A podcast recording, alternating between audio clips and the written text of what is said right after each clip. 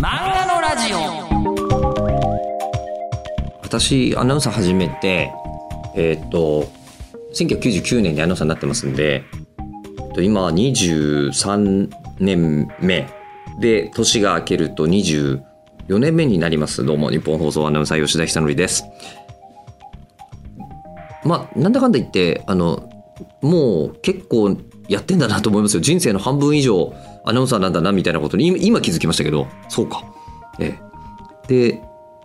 まあ続くってことは好きなんだろうなというふうに思うんですけどえここをもうあの40年を超えるキャリアとなるとどういう心境でいらっしゃるんだろうと。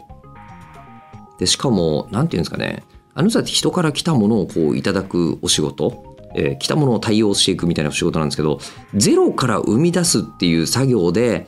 40年っていうとすごいことなんじゃないかと思うんですが、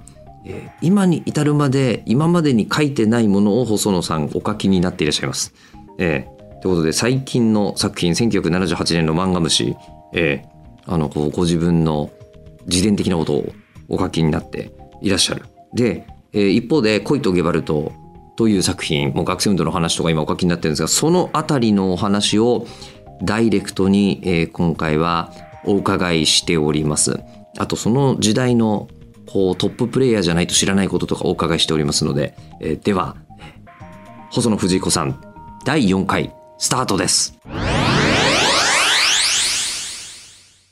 あの以前先生のインタビュー記事をええ、読ませていただいたときに、えあの、これだけ多彩なジャンルを書いていらっしゃりながら、ええあの、医者ものは書かないっておっしゃってるってあいうのを聞いたことがあるんですあ、が、医者はだって嘘つけないですもんね、本当にね。本当の本当に嘘つけないから、はあ、危険ですよね。ええだから最初から手術法が決まってないとね、あ落ちないわけですから、まあ死んじゃっていいんだったらしょうがないですけど、そういうわけにいかないですもんね。で、まあ、あそれあまりにも情報が多すぎて、僕もさすがに処理できないですよ。あの、医者の世界の情報って。うんあ、の、それを、なん確かに参考に本当に行動に移しちゃう方がいるかもしれないとなったらええ書けないと。こいう行動に移すっていうの、それはそ、そ、まあ、そういう、でもみんな、皆さん医者までやってる人はちゃんと専門家に聞いて、はい。あの、そうです、これこれこういう手術は可能かとか聞いて書いてると思いますから、あのうん、そういう作業はちょっとしんどいなと思いますんで、僕はや、あの、手出さない。やってる人いっぱいいますし、ええ僕はやらなくても全然大丈夫だと思ってるんで、えいやーまあ、それこそ、ブラックジャックの昔から、いや、でも自分で自分のこと手術しすぎだろうみたいな、ところはの時代はそういうことをね、やった方が面白かったかもしれないです。今はまあ許されないんじゃないですかね。うん確かに、今の、あの、医療ものいっぱいありますけど、さすがにご自分でご自分を手術する医者はほとんど見ないですね、今。ないですね。まあ、ええて天才外科医って言ってもそれはないですよね。うん、だからまあ、あの、僕はそういう漫画漫画した、あの、ブラックジャックがすごい好きですし、はい。ええ今でもよく読みますし、はい。えはあ、じゃあ、あの、ご自分でやるときはえ、えあの、言い方悪いかもしれませんけど、気持ちのいい嘘というか、ファンタジーが導入できるえジャンルだなそうですね。そういう、あの、見極めはあるかもしれないですね。はあええそういうのができないのにあまり手は出さないというふうには、あの、意識していると思いますけども。えあのえ、医者物に限らないかな。他にも今、思いつかないですけども。ええはい。じゃあ、あの今、先生がこう、最近手をつけていらっしゃるのが、え一つが、まあ、ええちょっとお話ししましたけど、1978年の漫画虫ええで、これはもうご自分のお話なんで、あ嘘も何もというおそうですね。話。あれはもう何も悩まないで、あの、書けますから、ネタ決まってるんで、えネタが決まってて取材も抜群に済んでるし、え。なんなら、取材はね、多少しましたよね。あ当事者に当事者に聞いて、その時どうだったとかいうのは、あの、一応確認を取る意味も含めて、ええ、あの、訓練の関係者とかに、あの、えー全員じゃないですけども、ええはい、はい。えお書きになっていらっしゃったりとか、するわけですね。え、ええ、なんでしょう、今まで、あの、え例えばその、おまけ漫画とかもあまり細野先生書いていらっしゃったイメージがなくて。あ、おまけ漫画ってあんましてないかもしれないですね。えーそれはむしろ最近の若い人の割と楽しみみたいになってるところはあるかと思うんで、ちょっとそこまで追いつけてないですけども、僕なんかだと、えー作業に、自分の修正作業とかが精一杯で、えー単行本とかだとね、えーちょっともう、その、ちょっと心理的余裕はないですね。やっぱり若い人がエネルギーがあるんで、これも書きたい、あれを書きたいって、多分出るんだと思いますけど。あの、ですから、あの、今までの、そのえ、プライベートみたいなえものをほとんど、えっと、表現していらっしゃらなかった先生が、えええあの、今、ご自分のことを書こうと思ったのはなぜなんでしょうか？あ、ま、漫画家漫画ですか？そうです、ええそうです。ええ。これもね、やっぱり、まあ、まあ、前々からぼんやり考え、あの、頭の中でぼんやりあって、まあ、まあ、もう年も食ったし、あの、あの作品で家族のことも出てくるんですけど、家族もまあ、あの、僕の家族、あの、この今年ですね、軒並み亡くなりまして、え、誰一人はばかることがなくなったんで、まあ、何書いてもいいだろうという、そういう、あの、位置に立ったものですから、えそれで、まあ、あの、僕のことを、あの、書くのがテーマですけど、家族のことも書きたいなと思ってたんで、それで、あの、こう、ここやっと企画が通って、あの、やらせてもらいましたということなんですよね。で、まあ、あの、全然月刊誌で、というよりは、まあ、隔月誌ですけど、そのぐらいのペースがいいなというのもありましたから、それで結実したんですけども、ええあの、今までのフィクションとしてのエンターテインメントを書くことと、ええあの、やっぱり違う感じとかっていうのは終わりですか？そうですね。まあ主人公が自分なんで、まあ自分の、まあ心情的なものが一番強く出ますから、まああんまりまあぶつぶつぶつ言ってるシーンも多いんですけど、そればっかにならないようになとは思いましたけど、結局まあブツブツ言ってるんですけど、そういうならざるを得ないですね。詩小説的な部分が多いんで、えだけど同時に、やっぱりあの、こう、エンターテインメントに対するこだわりが、えうん、まあエンターテインメントというよりまあお話にね、多少起伏はないととは思いましたね。ええ起伏はまあ、あの、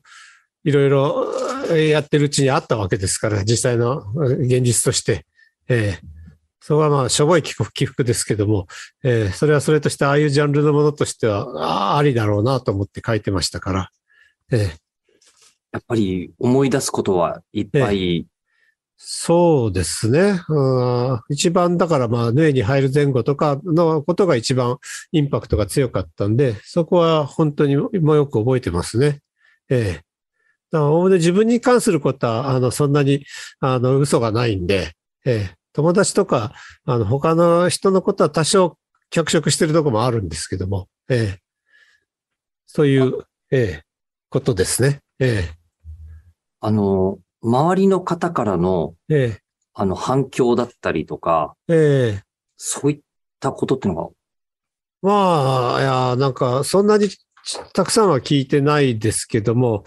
うん、あほそんなになんか悩みながら漫画家になったとは思ったことなかったとかね、友達には言われましたけど。もっとサラサラっと漫画家になってんだと思ってたとかね。うん、簡単になんか、あの、え漫画描けるからなって当然だよね、ぐらいな気持ちで見てたとかね。そういうことはまあ言われましたけどもね。えあとあの、まあ、やっぱりその世代に近いところを、ええ。えあの、漫画でお書きになっていらっしゃったっていうと、あの、ええ。島島本和彦先生が青い炎で、はいはいはいあの書いていらっしゃって、あの、先生もご登場にはいはいはい。ええそうですね。えなっていらっしゃったりしますが、ええ。あのーそこで、島本先生も、あの、細野先生もええ。お書きになっていらっしゃったのが、高橋留美子先生が、ええ。もうなんか圧倒的であったとそうですよね。いう、ええもう、はいインパクトがとにかく、当時のサンデー漫画の、少年漫画の世界で、ああいうことを書ける人がいなかったんで、ええそれはもう、あまあ、その後バーッと人気出たのももちろんですけども、あの、で出た時点でもうもう衝撃がありましたよね。ええそれはもう自分も含めて、そういうタッチのものを書きたいなっていう気持ちもあったんで、えーそれの、やっぱり、あの、こう、パワフルな作風というのに圧倒されましたよね。え同業の方に、あの、そういう方がいらっしゃるとなると、ええあの、どうなんでしょう、むしろやる気が出るのか、ちょっと、えまあ、同業っていうよりはもう全然その頃僕素人ですから、これからデビューできるのかっていう、そういう、なんかもう立ちふさがってる巨大な壁でしたから、ええはいそういうことで、あのープロになってからももちろんずっと立ちふさがってるぐらい大きな存在ですから、ええ。そそのぐらいの人ですよね。ええ。あの、先ほどからこう大きな存在の方がええ、こう、ええあの、いらっしゃることを、えあの、先生ものすごくストレートに受け止めてらっしゃるというか、ええ。えあの、超えなきゃとか、負けるかみたいなええ。感じというのがあまり出ていらっしゃらない感じ超えるっていうのはまあ、ちょっと違うかもしれないですけど、横に並び立ちたいというぐらいはあるかもしれないですけども、はい。超えるっていうのはまあジャンルがあって、ちょっと違う施策の人に超えるってことは、あの、ちょっと無理ですから、はい。そっちの、その世界のオーソリティですから、はいその漫画の世界での、えこう、横に並べるぐらいの存在になりたいっていうのは圧倒的にありますよね。えあの、また、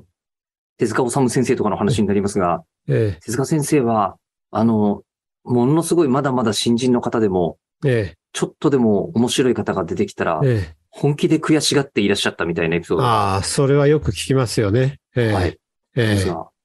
先生もそういうお気持ちって、ああ、いや、悔しがる気持ちはまあ薄いかもしれないですね。若い人すげえなとか思ってても。ただ、やっぱり、うそれはなんか、僕の性格かもしれないですけど、上の人でも若い人でも、なんかいいとこ取りたい とは思いますね。ここが美味しいとこだよっていうね。そこを勉強したいっていうのはありますよね。全部は取れないから。はい。ええあこの書き方うまいなとか、このキャラクター面白いなとか、そういうと、そういうのは特に若い人なんかを見てると、あの、随所にありますから、ええそういう意味での、あの、いあの、なんか、うん、参考というか、あの、勉強させてもらいましたみたいな気持ちありますよね。えきっとキャリアとしては、ええ30年以上ええ後輩の方からでもそういう、ええまあ、全部網羅してないですから、さっき言ったみたいに、最近になって漫画ちゃんと読むようになったんで、はい、ええええここ最近の傾向ですよね。やっぱり。面白い、あ、漫画面白いなって、やっぱりっていう。あの、あの、今に至るまでまだ漫画は面白いままでやると。面白いですよね。だそうもちですねろんね、どんどんどんどんパワーアップして、あの、まあ、縦スクロールになっちゃうと本当にわかんないんで、あの、そこは別ジャンルだと思いたいとこですけど、でも競合してますから、うん、そこは辛いとこですけど、えであの、先ほども申し上げましたが、ええあの、こう、あの、先生の先にはおじいちゃん感がないんですね。えああ、そうですかね。ええはい。で、あの、今、もう一つ、あの、最新作でお書きになっていらっしゃったのは、ええあの、恋とゲバルト。はい。あ、あれも読んでもらえて幸いです。何しろ配信ものだったんで。ええあれも、あの、ええ拝見してみて思ったのが、まあ、今までの、あの、先生の作品と共通する、全く知らない世界のことを、ええあの、読める。ええそして、あ、こういうことを当時の学生運動の人たちはやってたんだ、みたいなのが、ええなんか初めて分かったような気がする。初めてですかね。やっぱり知らないですよね。僕もまあ直接は知らないですけども。あ、やっぱりそうですよね。直接は知らないですけど、その当時の事件とか、そういうのははい小学生ぐらいの範囲で、あの、記憶にありますから、はい。ええそういう意味での届くようで届かない世界ですけど、ええあの、そこを、あの、テーマに選ばれたのは、ええ今回はなぜだった？いや、まあ、学生運動のことはちょっと前から、結構昔から気になっていて、なんか漫画にならないかなとは思っていたんで、はい。あの、たまたまちょっとそういう配信ものの企画があった時に、あの、ちょっとアイデアを出そうと思っていったら、あの、とりあえずアイデアになったんで、あの、あ、これだったらできるかなというので始めたんですけど、あまり人気出なかったんで終わってしまったので 残念なんですけども、えあの、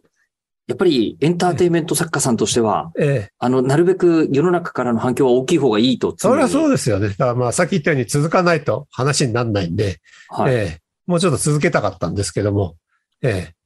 こればっかりはもう、あの、結果すべてなんで、えあの、あまたの、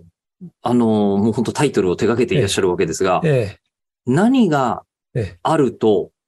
こう、あの、世の中に対する反響がえ。大きいの。ものができるんでしょうそれはわかんないですよね。わからない。わからないですよ。ていうか僕はどちらかというと外れたものばっかり書いてたような気もするんで。どち外れらかとい。たといううのは、その時代のちょっとね、受けを狙うとかいうからちょっと外れてるかなとは思いますよね。うん。何が当たるかわかんないのはさっき言ったように数打ち当たるの世界かもしれないんで、とりあえず書くという、その気持ちで書いてますから。あの、とはいえ、実際に形にするええ、ものと、ええあの、考えてはみたけど、ええ。あの、作品にはなさらなかったものと終わりなわけですよね。ああると思いますけど、ちょっともうあんまり終わったものは忘れちゃうので、うん。ちょっとだから僕もね、毎度毎度いつも温めてるものがあればいいんですけど、あんまり温めてないんで、こういう企画があるとか、そういうなんかあまりなくて、その始めるって段階に至って考えるんで、まあ、ぼんやりそういう学生運動ものやろうかなとか、そういうことは考え、時代ものやるとかか頭にあるんですけど、じゃあどんなアイデアがあるのっていうと、これから考えますの方が多いですね。えじゃあ今もまさにえええそういったタイミングに、今もちょっと企画中です。だから、次の作品を。えそういった時っえて、どうやって次のテーマって探されるんですか？うーん、まあ、担当者というか、まあ、編集者がこんなものはどうだとか言ってくることもありますし、自分で考える時もありますし、その時々ですね。ええ。まあ、このね、あの、漫画虫みたいなのは僕はやり、やりたいと言って出した企画ですし、そういうこともあると思いますけども、え。今は、あの、ええ。なんて言うんでしょう。ネタを探すために何か、ええ。それこそ、なんですか、旅行に出られたりとか、ええ。えっ、と、うん、うん、あの、本、興味もなかった本を手に取ってみたりとか、そうですね。今はちょっとまた次の企画がぼぼんやりあるんで、そのジャンルのものを探してますね。えそれって今お伺いすることはできるんですえ、か今ちょっとこの段階では言えない。まだ形になってないんで。えじゃあでは、まあえ。すいません、もう本当にお時間もだいぶええ。いいところまでお伺いしてしまったのえで、えええあの、いつも、えー共通でお伺いする、はい。あの質問がありまして、ええ。あの、漫画を作る過程って、ええ。ー企画があって、取材があって、ええ。で、えー下書き、ネームがあって、下書きがあって、ペインネがあって、ええ。で、えー仕上げて、で、最終的に人によってはサイン会とかなさるところまで、はい。それはし 作品ではないんですけど。作品はないんですけど、あの、お仕事と言っていいところかなと思うんですが、えこの漫画家さんのこのお仕事の中で、ええ。え先生が一番好きな工程ってどこですか？好きな工程っていうと、でも苦しいですよね、全体ね。ああ。やっぱり、はい。そういう作り出す作業っていうのは、アイデアもそうですけど、絵を描く作業でも、やっぱり苦しいからね、上がった時はでも嬉しいというよりは、あなんか出したなって感じですけど、脱行ですからね。ほっとするとかね、トンネルを抜けた感じですよね。はい。えーそこは、うんだまかろうじてネームやってて、あの、話がうまく進んで、サクサクできたときは、とてもなんか、あの、いやいや、いや、やったなって感じありますけども、えーネームでお話が決まれば、すごく、もう、あの、かなりの、あの、く苦しいところ抜けた感じはしますよね。えあとはもう、あの、作画していらっしゃる時ええ。え間というのは、もう、ある意味、作画もだから、あの、本当にかか書かなきゃいけない時間っていうのは決まってますから、それを、あの、無理して書いてるときは辛いですけども、ええ。あのもう一日一枚でもいいよとかね、そうやったら楽でいいんですけど、そうはいかないんで、ええ。それはもうやっぱり作業はかなり苦しいですね。特に、あの、高齢者になると作業は苦に近いんで、ええ。でもやらないといけないですから、ええ。でこれはもうも、本当、えーこの仕事を選んだね、ことの宿命ですから、えーこれがなければ生きていけないんで、まあ、そこ、それこそこうして、あの、漫画虫で書いたみたいに漫画家選んだ以上はね、もうそこの他の道はないですから、えーこればっかりは、あの、誰にも文句言えないですよね。えで、もちろんですけど、ええあの、もういいやっていうふうに思ったことは今まで終わりじゃないんですか？それは意外とないんですよね。懲りないよね。やっぱりまあ書く、そう矛盾しますけど、漫画書く作業は嫌いじゃないんですよ。やっぱり好きなんです。うん。そこは、そそういう意味では漫画家になってよかったと思いますよね。うん。絶対に。まあ他にも、今更の他の職業も思いつかないですし。えこれだけ多彩なジャンルでお書きになってると、え、え次、本当に何を漫画になさるのかが、え、ええ。本当に読めなくて楽しみというか、そうですか。ええはい。まあちょっとその、きまあ、期待してないかもしれないですけど、どんな作品かは、あこれ読んでよかったというものは書ければいいなとは思いますね。えいやいや、あのうん、全く他の方とは違う何かが出ていらっしゃるんじゃないかと思って、え、え。とはの、思いますけど、え最近え、ねえまさに一番驚きだったのは、あの、池上良一先生が、あの、ええ。最近起業家の物語とえ。か書いてらっしゃって、はいはいはいはいはい、はい。え。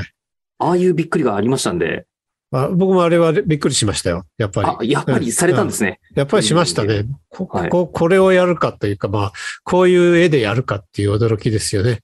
先生がやったことないタッチの。ええだそういうことはやっぱりあるんだな、あるんだなっていうのは失礼ですけど、全くもうあの違うジャンルに進むということは可能じゃないかとは思いますけど。ええまだ先輩がああでいらっしゃるんだから、ええ細野先生も、もう全く、なんていうんですかね、こうあの、守りに入るなんていうことは、ええ守りってな、守るもないです、大して。まあ、ええ最後にすごいお言葉をいただいた気がします。ええ毎度一回一回が勝負なんで、はい攻めていくだけなんで、守ることは、ま、守るものはないですね。あまあ、生活は守らないといけないですけど。なんか、あの、ええやっぱり漫画家さん、漫画家さんすごいなっていうのを最後、あとても感じた感、あ感じさせていただきました。いやいや、もうとにかく、ね、喜んでもらうものを書くのが第一使命なんで、ええ商業、商業漫画として、ええ今後も、あの、新作出されるのを楽しみにしておりますので、あはい。はい。なんとか頑張りたいと思います。バテずに。ええこうして喋ることはあまりないと思いますんで、ええあとは作品で読んでいただければとは思いますが、ええ貴重な機会とお時間どうもありがとうございました。あとでもありません。お粗末様です。はいこの。度は本当にありがとうございました。ありがとうございました。ありがとうございました。なんか、あの、ナチュラルにかっこいいですよね。うん。一回一回が商業漫画家は勝負みたいな、こう、ことを、こう、今更、いや、当然でしょ、当たり前でしょみたいな感じで、えーやってらっしゃるのは本当すすごいなと、しか言いようがございませんが、そのですね、あの、お話の中にもありました。ね。今でも現役で漫画を読んでいらっしゃる、ね、かぐや様も読んでいるし、トリリオンゲームみたいなお話がありましたが、え次回のゲストなんですが、え稲垣理一郎さん。そうです。えトリリオンゲームの原作で、ね、えーいらっしゃる原作者さんにお伺いする形になりました。で、もちろん、アイシールド21、ドクターストーン、ね、それぞれもう本当大ヒット作ですが、で、ご自身ももともとスピリッツでデビューされてるんですよね。えー、ということで、あの、稲垣理一郎さんに、えー次回はお話をお伺いしたいと思います。さて、で、次回の配信は、正月から休みません。えー1月1日日曜日午後6時の予定です。それでは、えー本年もありがとうございました。どうぞ来年もよろしくお願いいたします。吉田でした。